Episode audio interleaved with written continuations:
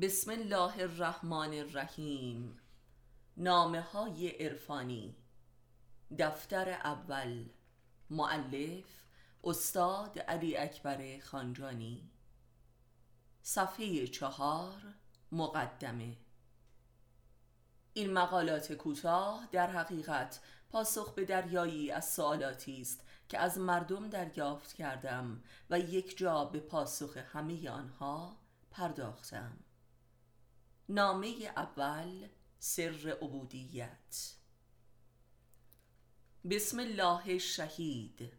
یک در حیات بشر بر روی زمین آنچه که خوشی و کام و پیروزی و سعادت نامیده می شود چیزی جز اسباب و علل رنج های بزرگ و ماندگار نیستند.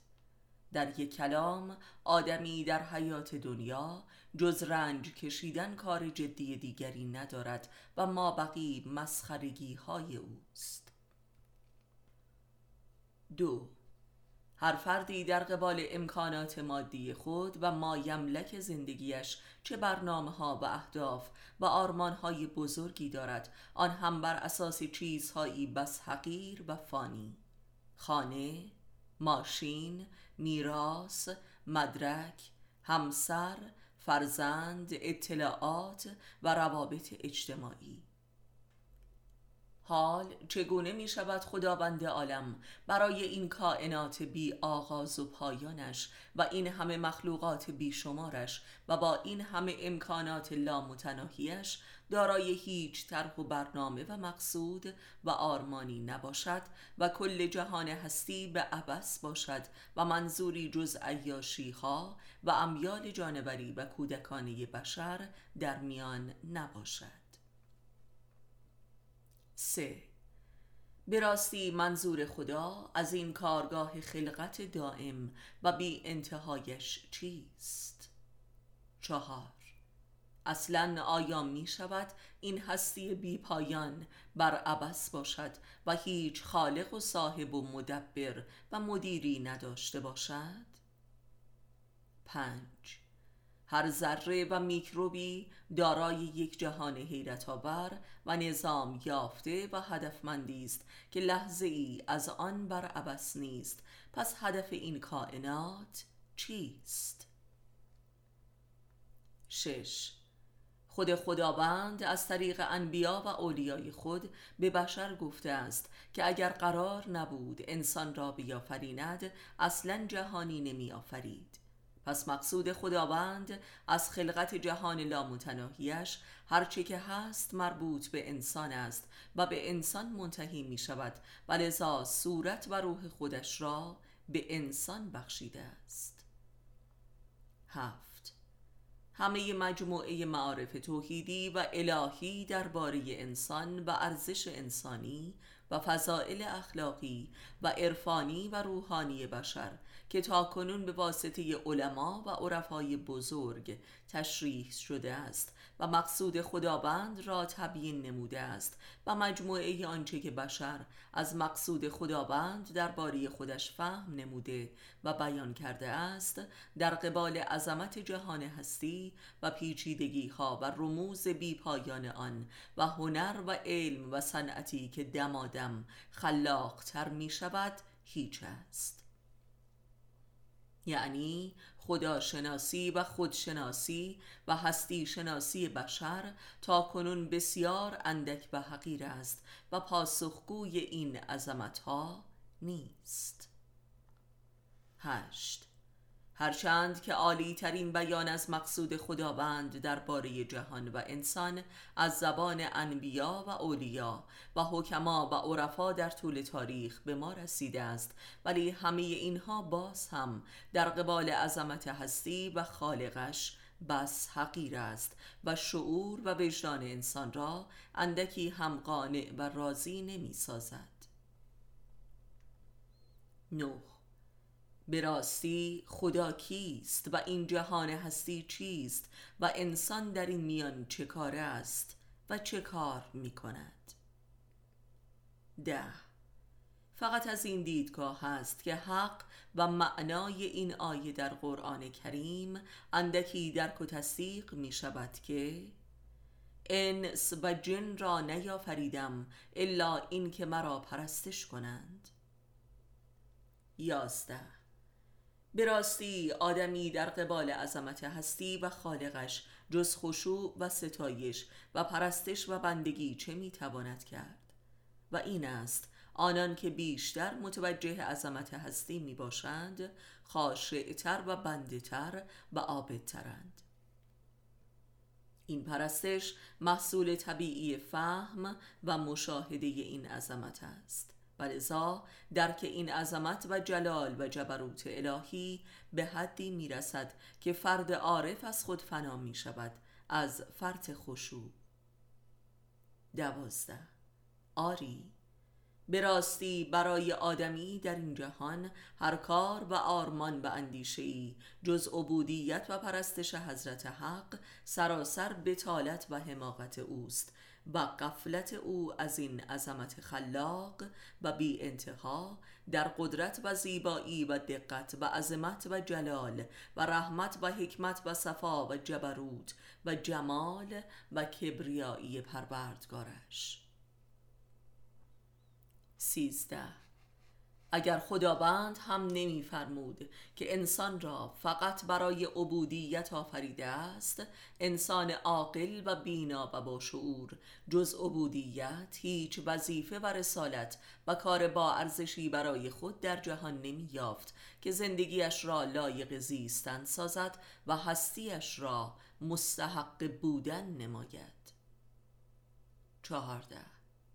انسان اگر چشم و گوش و هوش و حواسی داشته باشد جز پرستش به درگاه حق هیچ کار دیگری نمی کند مگر اینکه به قول خودش اکثر مردمان کور و کر و خر باشند. پانزده انسان اگر ذره ای هوش و شعور داشته باشد و حتی حواس جانوریش فعال باشد مگر می تواند جز به یاد او باشد و جز دیدار او هم می داشته باشد و جز برای او زندگی کند؟ تا چه رسد به اینکه بر او معصیت کند؟ شانزده پرستش و عبودیت خداوند هیچ نیازی به عقل و عرفان و ایمان و اسلام و دین و شریعت ندارد. فقط کافی است که انسان همان حواس جانوریش تعطیل نباشد. زیرا همه حیوانات بلا وقفه مشغول تسبیح و سجده بر آستان اویند و ذکرش می‌گویند. هفده. به راستی انسان را چه شده است؟ آیا حق با ابلیس نبود که آدم را سجده نکرد و فرزندان آدم را از همین دنیا بر دوزخش وارد نمود تا لااقل در قعر آتش خدا را یاد کنند؟ هجده به راستی اگر این همه رنج و عذاب فزاینده و دردناک و مهلک برای انسان در جهان نمی بود انسان چه می‌شد و تبدیل به چه حیولایی می گشت نونزده. به راستی که خداوند با آفرینش دوزخ محبت خود را درباره آدمی به تمام و کمال رسانید وگرنه آدمی خود را نابود می ساخت و محبت وجود را از دست می‌داد و خداوند را هرگز نمی شناخت بیست. مصیبت و بدبختی و فلاکت و هلاکت و بدشانسی بدتر از این نیست که انسان خدایش را نشناسد و به پرستش با او نرسد. بیست و یک. فقط از این بابت است که می‌توان ارزش دین و حق پیامبرانش را درک کرد. زیرا همه مخلوقات عالم بدون پیامبر و دین خداوند را می‌شناسند و میپرستند. ولی آدمی با این همه پیامبر و مذاهب الهی باز همو را نمی‌شناسد و اکثرا کور و کر و مدهوشند و گویی که نیستند. 22 براستی آدمی از سنگ و چوب هم پست تر است. چرا؟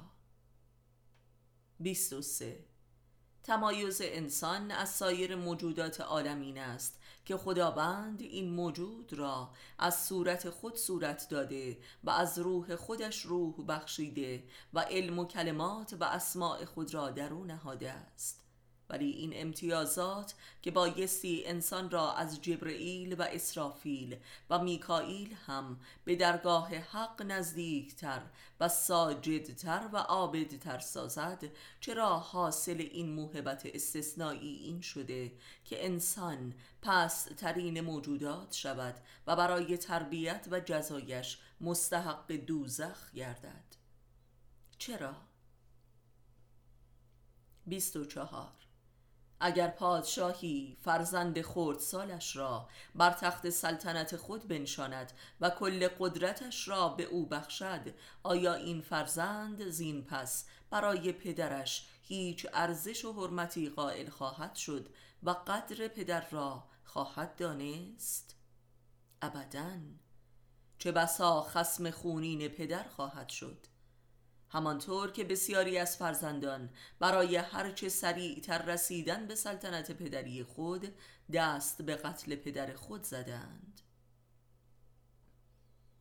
25 خداوند انسان را خلیفه خود کرده است و لذا انسان خودش احساس خدایی دارد و خدایی جز خودش نمی شناسد به خصوص که این خدا در پس پرده غیبت است از چشم انسان.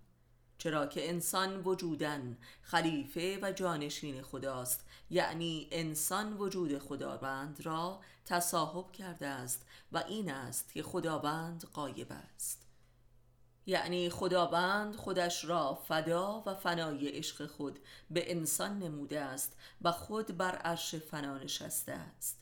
پس آدمی خیلی هم تقصیر ندارد و تقصیری اگر باشد تقصیر عشق خدا به انسان است که استغفر الله 26 انسان دچار نسیان شده است نسبت به این عشق الهی و این واقعه خلافت اللهی خود. ولذا این همه پیامبران آمدند تا آدمی را از این نسیان نجات دهند و به یاد آورند که ای انسان تو مخلوقی هستی از خداوند که بر جایگاه وجودی او قرار گرفته ای پس حق این عشق را بیاب و ادا کن. 27 کل دین خدا رسالتی جز این یادآوری ندارد. یعنی ذکر. 28 هرچه که انسان را به این یاد آورد دین است و هرچه که او را از این یاد ببرد کفر است حتی اگر نماز و عبادت باشد. 29 و بیهوده نیست که خداوند میفرماید که اکثر مردم خود را به نام خدا می‌خوانند و میپرستند. یعنی بر سر نمازهایشان و در شعائر مذهبی هم خود را می پرستند و نه خدا را. و خداوند اینان را بدترین مردمان خوانده و نجس و ظالم عظیم نامیده است که این گناهشان را هرگز نمی بخشد و عذاب می کند و این نسیان مضاعف و دوگانه است. سی اگر انسان دارای خود آگاهی می بود این نسیان مالی خولیایی رخ نمی‌داد. سی و یک. اگر انسان بر صورت خود نظر نماید و در آن تأمل کند می بیند که این صورت از آن او نیست و یک هدیه است. سی و دو. اگر انسان در روح و روان خود نظر و تأمل نماید مییابد که این روح او نیست و یک هدیه است. سی و سه.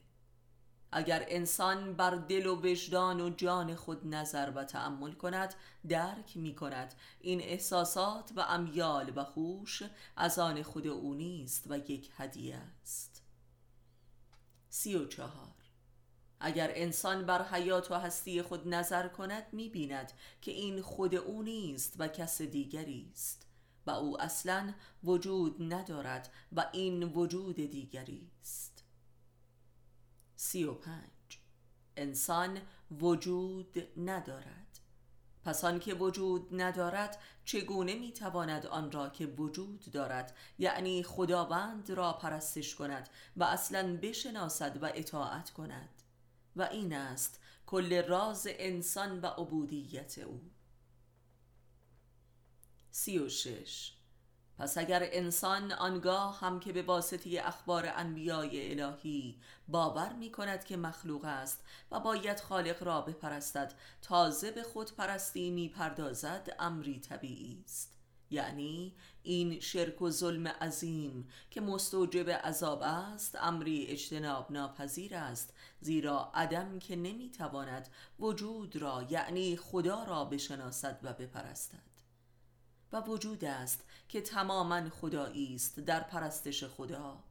و جز خودپرستی راه دیگری ندارد و این خودپرستی عین خداپرستی است زیرا انسان دارای جمال و کمال و روح خداست و جز این وجودی ندارد. پس سجده بر خود همان سجده بر خداست. آیا نه این است؟ سی و هفت در حقیقت انسانهای لامذهب مشغول پرستش اربابان خود هستند و این هم عین خدا پرستی است زیرا همه انسانها ذاتا و وجودا خلیفه خدایند. ولی آنان که با مذهب هستند خود را می پرستند در عبادات و نمازشان. و این هم درست است و عین خدا پرستی است. ولی خداوند آنان را کافر و اینان را مشرک می‌داند و مشرکان را بدتر از کافران می‌داند. سی و هشت. پس به راستی چگونه باید خداوند را پرستش کرد؟ مگر اینکه همان فنا را پرستش کند یعنی عدم خیش را یعنی وجود به پرستش عدم بپردازد؟ و این به معنای آن است که خداوند مشغول پرستش انسان است زیرا خداوند وجود است و انسان هم بدون مقام خلیفگری او عین عدم است. سی و اگر طبق تعریف خداوند موجودی است که در هوش و حواس و درک بشری نمی آید پس مترادف با عدم است. پس خدا پرستی خالصانه جز فناپرستی نیست یعنی وجود باید عدم را بپرستد. چهل. آیا در این ماجرای عبودیت خلیفگری و جانشینی انسان خدا را از هر دو سو مشاهده می کنید؟ اگر بخواهی بنده و مخلوق باشی خدا می‌شوی و اگر بخواهی خدا باشی بنده می‌شوی. به زبان دیگر اگر بخواهی باشی و وجود داشته باشی عدمی و اگر بخواهی عدم خود را بپذیری عین وجودی. این جانشینی وجود عدم است. این سر الاسرار خلقت و جادوی بی انتهای عبودیت است که به قول مولانا اندر عجبم که من منم یا تو منی. چهل و یک. و این وادی حیرانی و سرگشتگی و جنون الهی است. جنون وجود و عدم. جنون عشق بین خدا و انسان. چهل و دو.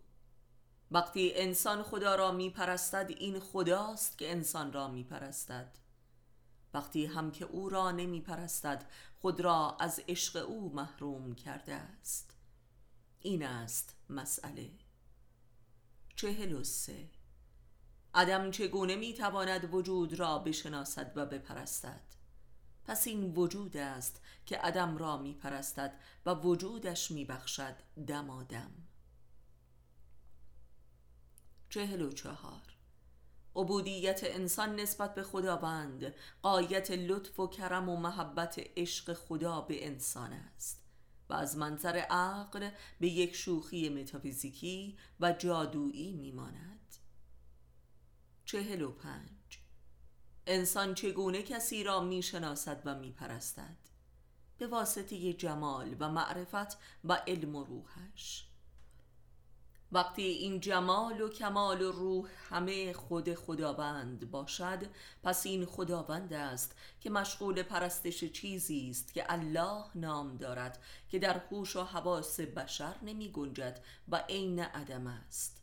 پس این خداوند است که عدم را می پرستد و آدم می کند. چهل و شش. پس عارفان چگونه می توانند خداوند را بپرستند؟ یعنی این اجازه را به خدا بدهند که آنها را بپرستد و سجده کند. چهل و هفت. آیا براستی چه کسی قادر است که خداوند را بپرستد نه خودش را و نه این که از خدا بخواهد تا او را بپرستد و سجده کند؟ و یا از او بخواهد که خودش بر خودش سجده کند زیرا وجود و عدم هر دو اوست. چهل و هشت. بیهوده نیست که خود خداوند در قرآن کریم میفرماید که شکر نمی کنید الا خودتان را. حرف نهایی این آیه این است که پرستش نمی کنید الا خودتان را. سجده نمی کنید الا بر خودتان. یاد نمی کنید الا خودتان را. چهل و نه. آدمی تا جلوه ای از جمال پروردگار را دیدار نکرده باشد. مطلقا قادر به پرستش او نیست و از مالی خولیای مسکور رهایی ندارد. هرچند که این مالی خولیا قایت عشق و لطف خدا به بنده است و یا قایت خودپرستی بنده.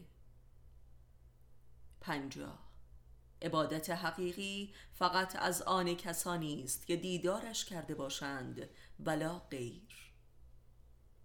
پنجاه و یک. و محمد صلی الله بانی عبودیت حقیقی است. ولذا امت محمد نخستین امتی است که استحقاق عبادت حقیقی را یافته است به شرط آنکه محمدی شده باشد یعنی لقاء اللهی باشد. و این لقاء جز در جمال امامی آشکار ممکن نیست و این است که محمد صلی الله می‌گوید که بی امام کافر است و بی امام را نماز نیست. یعنی کسی که امام حی و حاضر ندارد اگر هم عبادت کند مشغول خودپرستی است. هرچند که در این خودپرستیش مشمول اشد و اکمل لطف خداست و این خداست که او را میپرستد و بر او می کند و وای بر او اگر این حق را نداند. و اگر بداند تا ابد تارک سلات می شود و سر به کوه و بیابان می نهد تا فنا شود از فرط خجالت. نه اینکه جمال یار بیند و آینه این جمال گردد. پنجاه و دو. آری. عارف هرگاه که در عبادتش این مالی خولیا را کشف کرد از فرط خجالت می میرد و فنا می شود و آینه جمال یار می گردد آیا مفهوم است؟ امیدواریم. پنجاه و سه. و او را نمی بیند الا خود او و هر که او را دید او می شود پنجاه و چهار. حال دانستید که آیا مقصود از این هستی لامتناهی و کائنات و کهکشانهای بیکرانه و آسمانهای بی نام و نشانه و این موجود دیوانه که نامش انسان است چیست؟ پنجاه و پنج آیا پنداشتید که شما را به عبس آفریدیم و به سوی ما نمی آیید و ما را دیدار نمی کنید؟ پنجاه و شش. حال بهتر می‌توان فهمید که چرا در روز دیدارش اکثر مردمان کافر خود را با صورتها در آتش دوزخ سرنگون می کنند و می‌گویند که ای کاش خاک می بودیم و آدم نشده بودیم. نامه دوم شقابت. پنجاه و هفت. تصمیم دارم الله زین پس مجموعه آثارم را تحت عنوان نامه های عرفانی بنویسم که نامه اولش با نظر الهی بس زیبا و خدایی آغاز شد و از او می‌خواهم که این آغاز عروجی برتر و دیداری کبریایی را فراهم آورد هم برای من و هم برای شما و هم کل مردم ایران و بلکه کل بشریت ماتم زده این دوران. منظورم ظهور حضرت دوست است در موعود. پنجاه و هشت. بشر این دوران مفلوک ترین انسان تاریخ جهان است. زیرا هیچ کس را ندارد که او را دوست بدارد. زیرا دل کسی برای او نمی تپد حتی قلب جانوری بشر نیز از کار افتاده است. زیرا قلوبش به تصرف اجنه و شیاطین درآمده است. در کارگاه ماشین و تکنولوژی و بلحبسی های اینترنتی. پنجاه امروزه همه هویت ها و صفات و نسبت ها و القاب دروغین و بلکه بارونه هستند. دیگر زنی با زایش مادر نمی شود دیگر مردی با آمیزش همسر و پدر نمی شود دیگر فرزندی والدین خود را دوست ندارد. دیگر معلمی شوق تعلیم شاگردانش را ندارد. دیگر هیچ واعظ روحانی باوری به خدا ندارد. دیگر هیچ پزشکی با معالجه بیمارش شاد نمی شود و بلکه خود خسم سلامت مردمان است.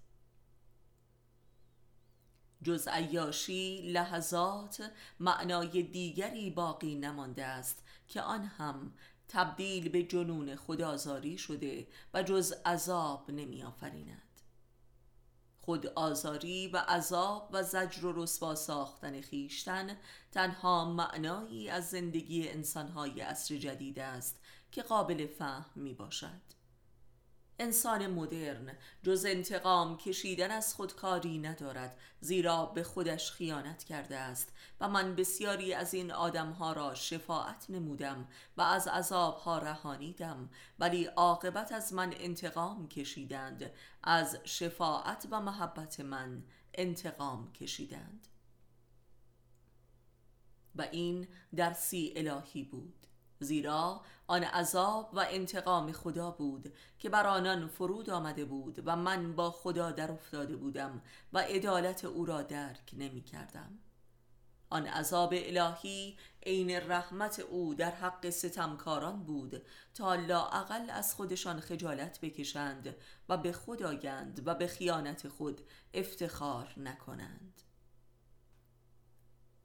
شست خدمت و محبت به کسی که به تو خیانت و جفا کرده است موجب می شود که در خیانت و جفایش مفتخر شود و بر آن بیفزاید زیرا انسان خائن و جفاکار احمق است. و لذا محبت و وفا را نمی‌فهمد و بلکه آن را در تصدیق جفای خودش میپندارد و دیوانه تر می شود و خیانت را هویت خود می کند. شست و یک. در فرهنگ قرآنی آدم بدبخت را شقی گویند یعنی سنگ دل و فاقد رحمت و محبت. زیرا دل کانون درک و دریافت مهر و رحمت است و دلی که سنگ شده است از هر مهر و محبتی محروم است زیرا آن را درک نمی کند. و این است که بدبخت است. و آنچه که دلش را سنگ کرده است اعمال زشت او جفاها و خیانتهای اوست و این جزای اعمال اوست. زیرا کسی که پاسخ محبت را با خیانت داده است دیگر دلش حق دریافت محبت را ندارد. حتی اگر همه اطرافیانش به او محبت کنند او در قحطی محبت به سر می‌برد. و این عذابی عظیم و مقیم و عقیم است. و این است معنای انسان مدرن. شست و دو. تقوا و عقل و معرفت جملگی در خدمت مهر و محبت هستند و از آن تقضیه می شوند. یعنی دلی که از محبت محروم شده باشد و شقی گردیده باشد ذهن هم از عقل و معرفت و فضیلت بیگانه می شود زیرا انسانی که به کانونی از محبت اتصال نداشته باشد اصلا انگیزه ای برای تقوا و فضیلت و عقل و معرفت ندارد و بدون نور محبت عقل و معرفت قوانینی خشک و بیروح و بی انگیزند و در انسان قدرت اجرایی ندارند. 63 در قرآن کریم می‌خوانیم که خداوند میفرماید که اگر خدا را دوست دارید پس از رسولانش پیروی کنید. پس پیروی از رسول که پیروی از اخلاق و عقل و معرفت است محصول محبت الهی است و انسان بدون این محبت قادر به تعقل و تقوا نیست. 64 تا انسان کسی را دوست نداشته باشد و از محبت او برخوردار نباشد از عقل هم بیگانه می شود پس انسان شقی احمق هم هست. بی عاطفگی و بی عقلی و بی اخلاقی امری واحد است در درجات. 65 عذاب الهی شقاوت دل را نرم می کند و لذا موجب پیدایش عاطفه و سپس عقل می گردد و این حق دوزخ است. 66 انسان عاقل گاه خودش بر خودش سخت می‌گیرد و ریاضت می‌کشد تا دلش را نرمتر سازد و لذا عقلش هم تقویت می شود و تقوا حداقل این سختگیری بر خیشتن است که دل را از سنگ شدن مسون می دارد و ذهن را از حماقت. 67 بی تقوایی موجب مرگ دل و ذهن می شود و این است مسئله انسان مدرن و راز بدبختی های او 68 انسان مدرن به لحاظ عملی و بلحبسی آزادترین انسان تاریخ است ولی این آزادی در وجودش تماما تبدیل به قل و زنجیر شده است و او را به زجر و زجه و فریاد یا آزادی انداخته است. و این نعره جنون یک دیوانه در زنجیر است و نه یک انسان آزادی خواه. و این است که چنین انسانی فقط در زندان از این قل و زنجیرهای روح خود آزاد می شود.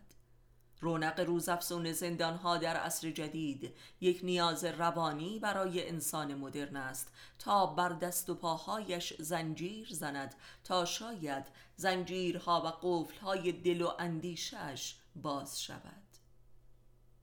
69 آزادی خواهی انسان مدرن عمدتا جهت آزادی خیانت و جفا و تبهکاری است. و لذا این آزادی دلش را سنگ کرده است و روح او در این زندان سنگی دل محبوس است و این است فریاد آزادی خواهی او که گاه جانش را هم می‌دهد. هفتاد آنچه که این انسان را به اسارت روح و جنون و جنایت انداخته است آزادی های نامشروع و خلاف عقل و اخلاق و عاطفه است. این آزادی ضد آزادی است. هفتاد و یک. برخی به ما می‌گویند که شما در یک جا از آزادی دفاع می کنید و در جایی دیگر آن را عین اسارت می خانید. این تناقض از چیست؟ پاسخ ما این است که آن اقلانیت و شریعت و اخلاقی که به زور تحمیل شود هیچ ارزشی ندارد و از درون موجب فساد می شود و بالاخره این جبر را می شکند. انسان باید آزاد باشد و در آزادی بلحبسی و بیتقوایی و جنون و مفاسد نفس خود را مهار کند تا به آزادی روح برسد. این همان حق لا اکراه فی الدین است. جامعه را بایستی آزاد گذاشت منتها نه آن حدی که آزادی سایرین نابود شود. یعنی نه کسی حق دارد در خیابان برهنه باشد و نه به زور در حجاب شود. این هر دو ضد دین و ضد آزادی است. بایستی حداقل عرف را بر جامعه حاکم کرد و شرع را آزاد گذاشت و تبدیل به قانون جزایی نکرد و سطح فکر و فرهنگ و معرفت را در مردم بالاتر برد تا از آزادی سوء استفاده نکنند. جوانی که به لحاظ اخلاقی فاسد شد دیگر آزاد نیست. یک دختر حرزه و یک پسر معتاد. آدمهایی آزاد نیستند بلکه برده اند. حکومت باید عرف را حراست کند و شرع را آزاد بگذارد تا انتخاب شود. نمی‌توان آداب زندگی یک فقیه و عالم و عارف را بر همه تحمیل کرد. زیرا در این صورت جامعه از درون خود به سرعت می گندد و ستم اشاعه می یابد و مرز حق و باطل از میان می رود و ظلم لباس دین برتن می کند و این اشد فساد است. بنابراین اگر اکثر مردمان از آزادی جهت بلحبسی و بیتقوایی بهره می‌گیرند هرگز دال بر ابطال حق آزادی نیست و بدین معنا نیست که همه مردم را باید در زندان محبوس کرد تا رستگار شوند. سوء استفاده از آزادی داله بر ابطال آزادی نمی شود همانطور که سوء استفاده از دین داله بر حقانیت کفر نیست و اینکه آزادی اصل فطری دین است. ابطال آزادی ابطال دین است. هفتاد دو کسی که وجدان و اسمت و عهد و ایمان خود را می فروشد در حقیقت نور دل خود را خاموش می کند و دل خود را می کشد و خود را شقی و احمق و بدبخت می سازد و از حریم رحمت حق محروم می کند و از آزادی روح ساقط می گردد زیرا روح در قلبی که سنگ شده است زنده بگور است. پس آنچه که آزادی انسانی را نابود می کند بی تقوایی و بی وفایی و خیانت و جفا به کانونهای محبت است. پس آزادی چیزی نیست که در دست دیگران باشد که بتوانند از کسی بگیرند. بنابراین کسانی که برای آزادی نعره می‌کشند و سینه چاک می کنند و آدم می‌کشند در قحطی محبت هستند و میپندارند که با آزادی عمل بیشتر می توانند در خیابانها محبت شکار کنند. و نیز آنان که در لباس شرع به سرکوبی آزادی های عرفی مردم می‌پردازند از تماشای عواطف بین مردم زجر می‌کشند زیرا در قحطی محبت هستند و لذا دشمن دیدن محبت در دیگران می‌باشند. اینان تحت عنوان دفاع از شرع به سرکوبی محبت می‌پردازند.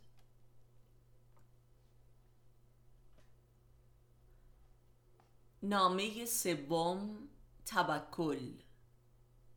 هفتاد و سه. آدمی چه مؤمن و چه لامذهب در شرایط عادی همه امورش را به عقل شخصی خود تدبیر می کند ولی فقط در مواقع بحرانی است که به عقل غیر خودی هم رجوع می کند. البته آن هم به تشخیص عقل خودش. حوادث منفی مثل فقر و تنهایی و بیماری و اتهامات رسمی و غیر رسمی و امثال هم از منظر معرفت دینی یا عذاب الهی هستند و یا بلایا و نعمات و امتحانات الهی.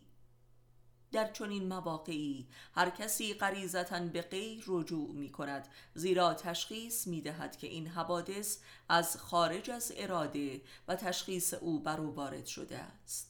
منتها انسان مؤمن این غیر را خدا می‌داند و لذا بایستی به غیر خدا رجوع نکند و تسلیم و صبور بماند و حد اکثر با سایر مؤمنین مشورت کند تا حق این بلایا را بهتر درک نماید.